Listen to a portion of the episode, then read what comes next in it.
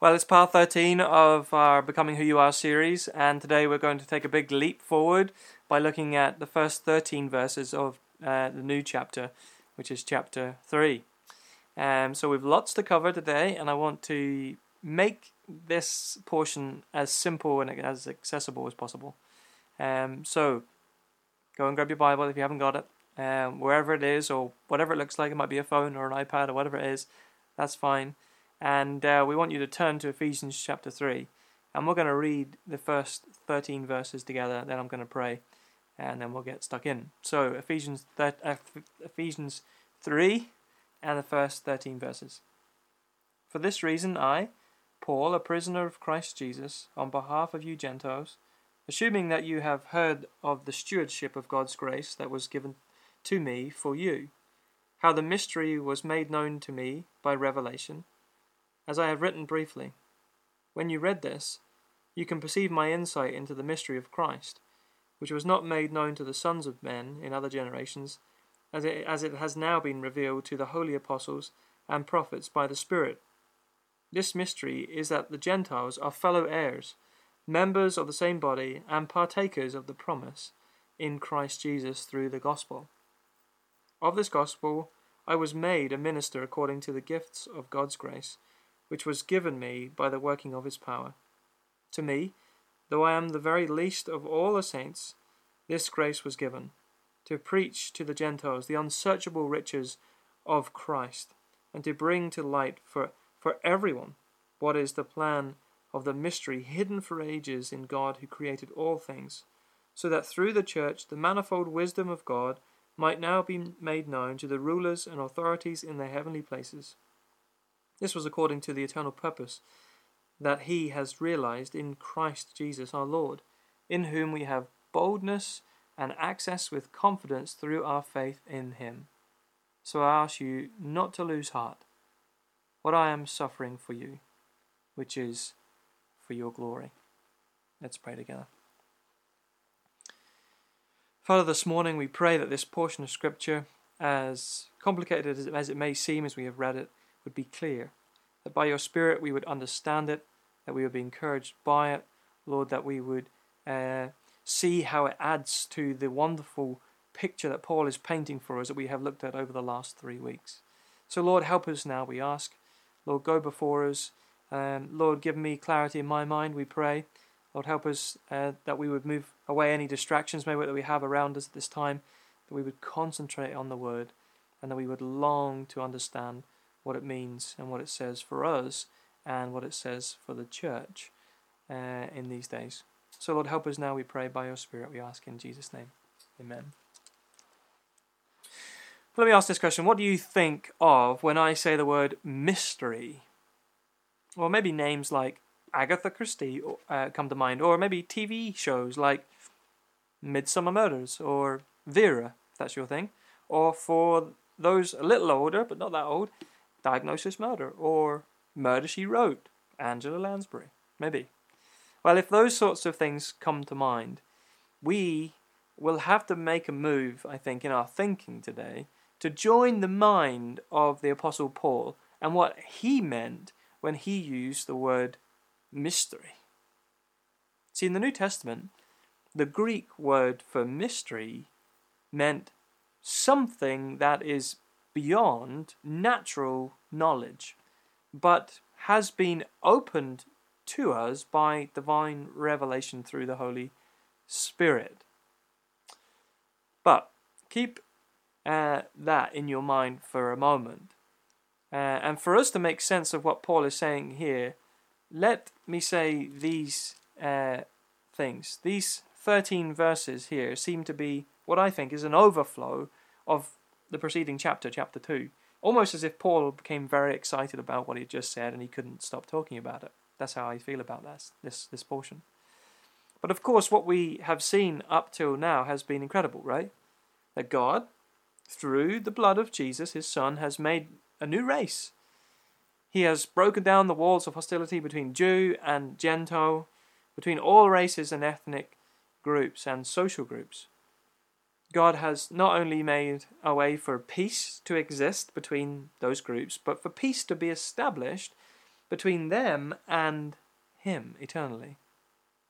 Well, He's also created a new citizenship, a new city in which we, the church, will live in harmony together in the end. We looked at that last week, didn't we? But now, Paul adds the capstone onto chapter 2, which these first 13 verses of chapter 3 are. And I want to break this portion of scripture into five small sections. Each of the points I will give you today will begin with the letter P, which I hope will help, especially those who are note taking out there. So, let's begin with our first P, and it's this it is prisoner, verse 1 to 4. Prisoner. Let's read it for a second. For this reason, I, Paul, a prisoner for Christ Jesus. That's who he is on behalf of you, Gentiles.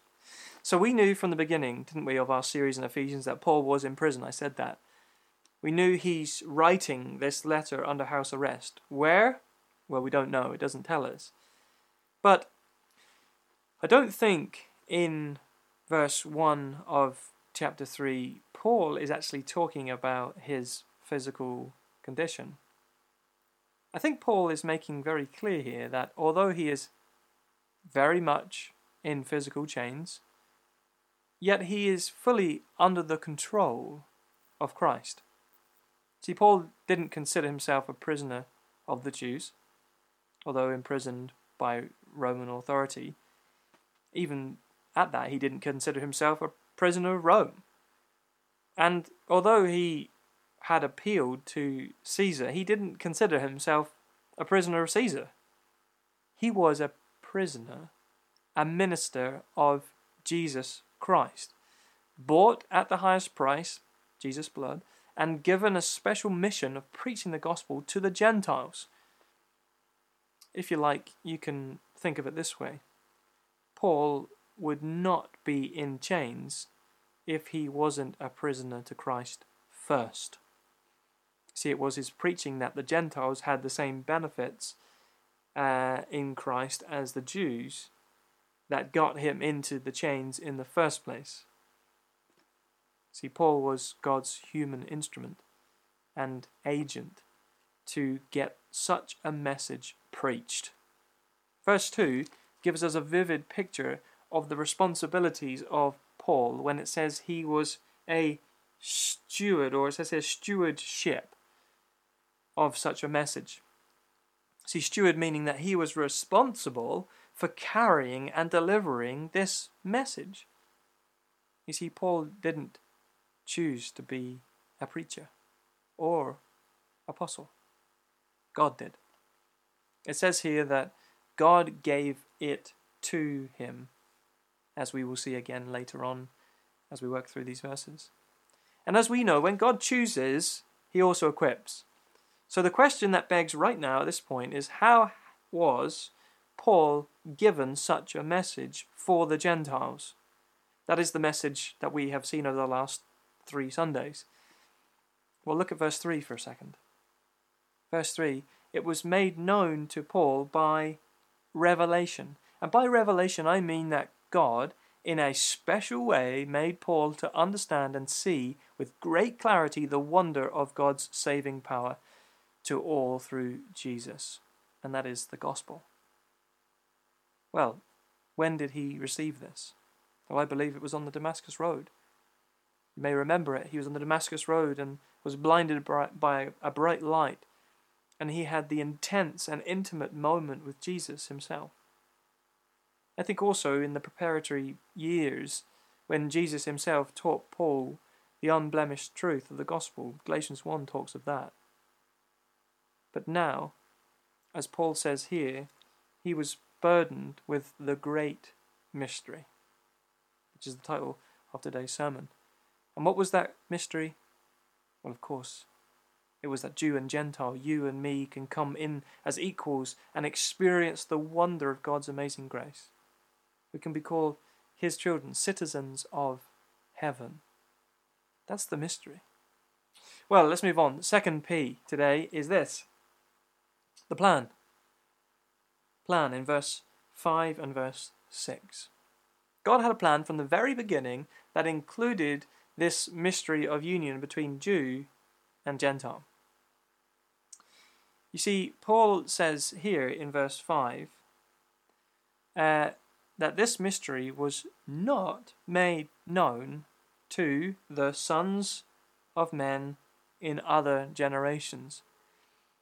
That refers to mankind, not necessarily Israel, God's chosen people, but mankind generally. But let me try and clarify what I think Paul is saying here. I think what Paul is saying is that before the age of the New Testament, which is the second half of the Bible, no person or prophet had anything but a glimpse of the truth that now Paul has disclosed. You see, the Old Testament teachings of what we now what what we now know of the mystery of the union between Jew and Gentile and God could only properly be understood in the light of New Testament revelation and teaching. I hope that makes some sense. Let me try and explain it better. You know, for example, we know the meaning of many Old Testament passages only because they are explained in the New Testament. The Old Testament saints had no vision of the church for the assembling together uh, of all those who are saved into one united body, in which there are no racial or social distinctions. Why? Because too much information uh, was missing for them. The information wasn't there. But now, in God's perfect timing, He has revealed this mystery to His apostles and prophets by the Holy Spirit and as we just said, and as Paul makes very clear, that mystery is, in verse 6, let's read it together. The mystery is that the Gentiles are fellow heirs, members of the same body, and partakers of the promise in Christ Jesus through the gospel. Isn't that wonderful? That is the mystery that Paul has now revealed to them. Okay, on with our third a third word then beginning with the letter P, and it's this preaching. Verse 7 to 9 preaching. How is the news, the message of the gospel, spread across the world? Well, of, of course, by men who are called by God to proclaim it. See, Paul was one such man. He was made a minister of the gospel. That's what it says in verse 7. Made a minister of the gospel yet again attesting to the truth that Paul did not make himself a minister, but God made him a minister. Romans 10 and 4 says this How then will they call on him in whom they have not believed? And how are they to believe in him of whom they have not heard? And how are they to hear without someone preaching. So, preaching was God's given means of spreading uh, the good news of the gospel, and that is the way God always intended it to be. And Paul, in verse 8, sees himself as the very least of all the saints, of all the prophets and the preachers, him who wrote huge portions of the New Testament who made clear the many mysteries, including this one, that we have been looking at over the last few weeks. He sees himself as, as it says here, least or small. Wonder why? Well, I think because he has seen through the revelation the enormity and the righteousness and the perfection of Christ. Right now, many men sit as I do and preach, trembling at the responsibility as we open this very book and try to explain faithfully what it says. People often ask me if I still get nervous. Well, I always respond to that question with a resounding yes. But why? Because of the huge task at hand, the responsibility of being faithful to the preaching of the Bible, and the greatness the righteousness and perfection of the Father in whom I want to please as I do so. All of that adds up to nerves. Yet, as many as hear the gospel, and that may be you today, not everyone heeds the message. And what is that message? Paul says in verse 7 it's a message of God's amazing grace. And that grace is free. He says in verse 8 that it's a message of unsearchable riches of Christ. Well, what are those unsearchable riches? Well, the unsearchable riches, I think, are all His truths and all His blessings, all that He is and has. It is the preacher's purpose to declare those riches, to tell the believer how rich they are in Christ. See, this sermon series is called Becoming Who You Are. And one reason I named it that is because I want God's flock at Nakoni to realize just what riches they have in Jesus. And for us to understand and live out our great position in Christ. Well, let's move on. Our fourth word, beginning with the letter P, is this, and it's purpose. Verse 10 to 11. 10 and 11. What is the purpose of the mystery that God has revealed to us through the prophets and apostles? That's a fair question, isn't it? What's the purpose? What is the purpose of knowing God's plan for this new race called the church? Well, look at verse 10 and 11. Verse 10 and 11, let's read it together. So that through the church the manifold wisdom of God might now be made known to the rulers and authorities in the heavenly places this was according to the eternal purpose that he has realized in Christ Jesus our Lord. Let me say this as simply as I possibly can.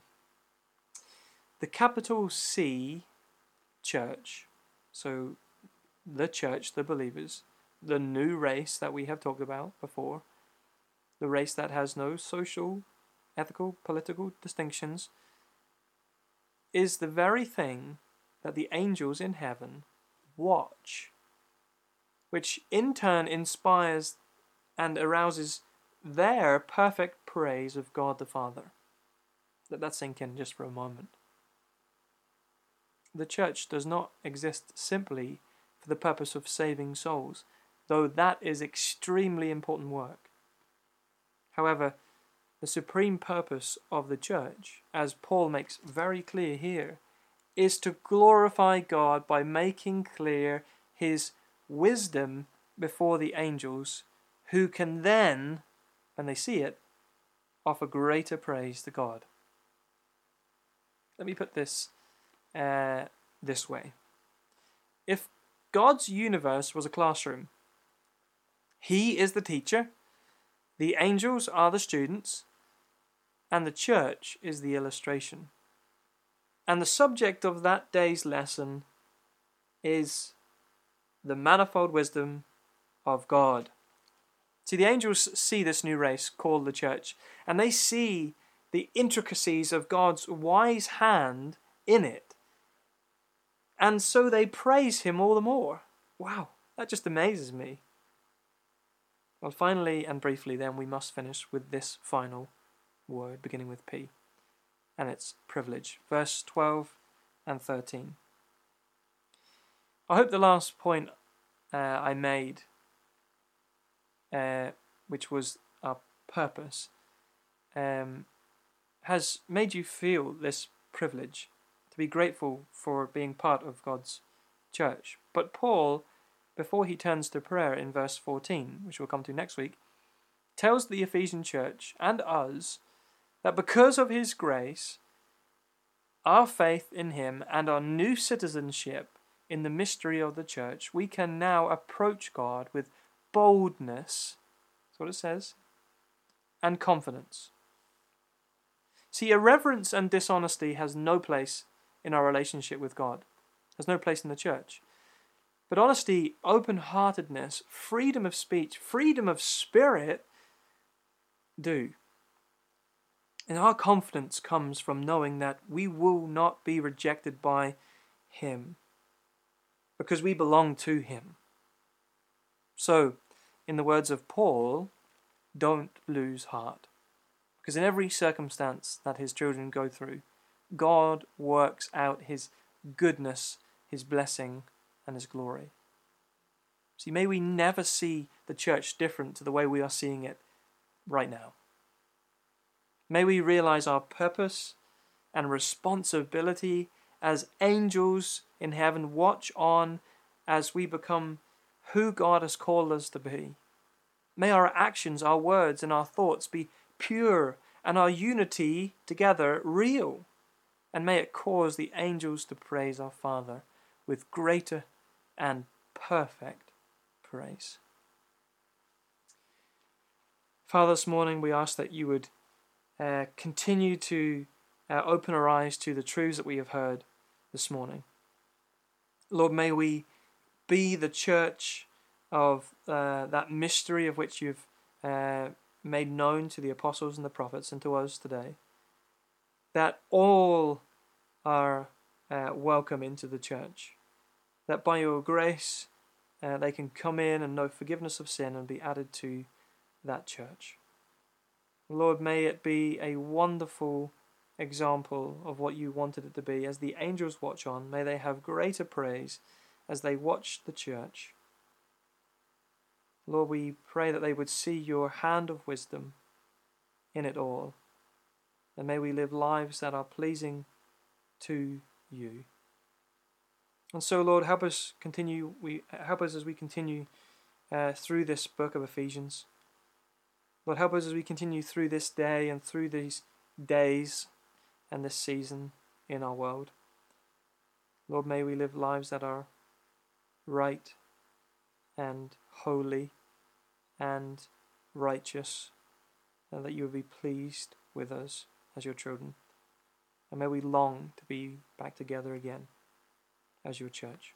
Bless us, and as we respond now in song, may you continue with us and speak to our hearts. In Jesus' name we ask. Amen.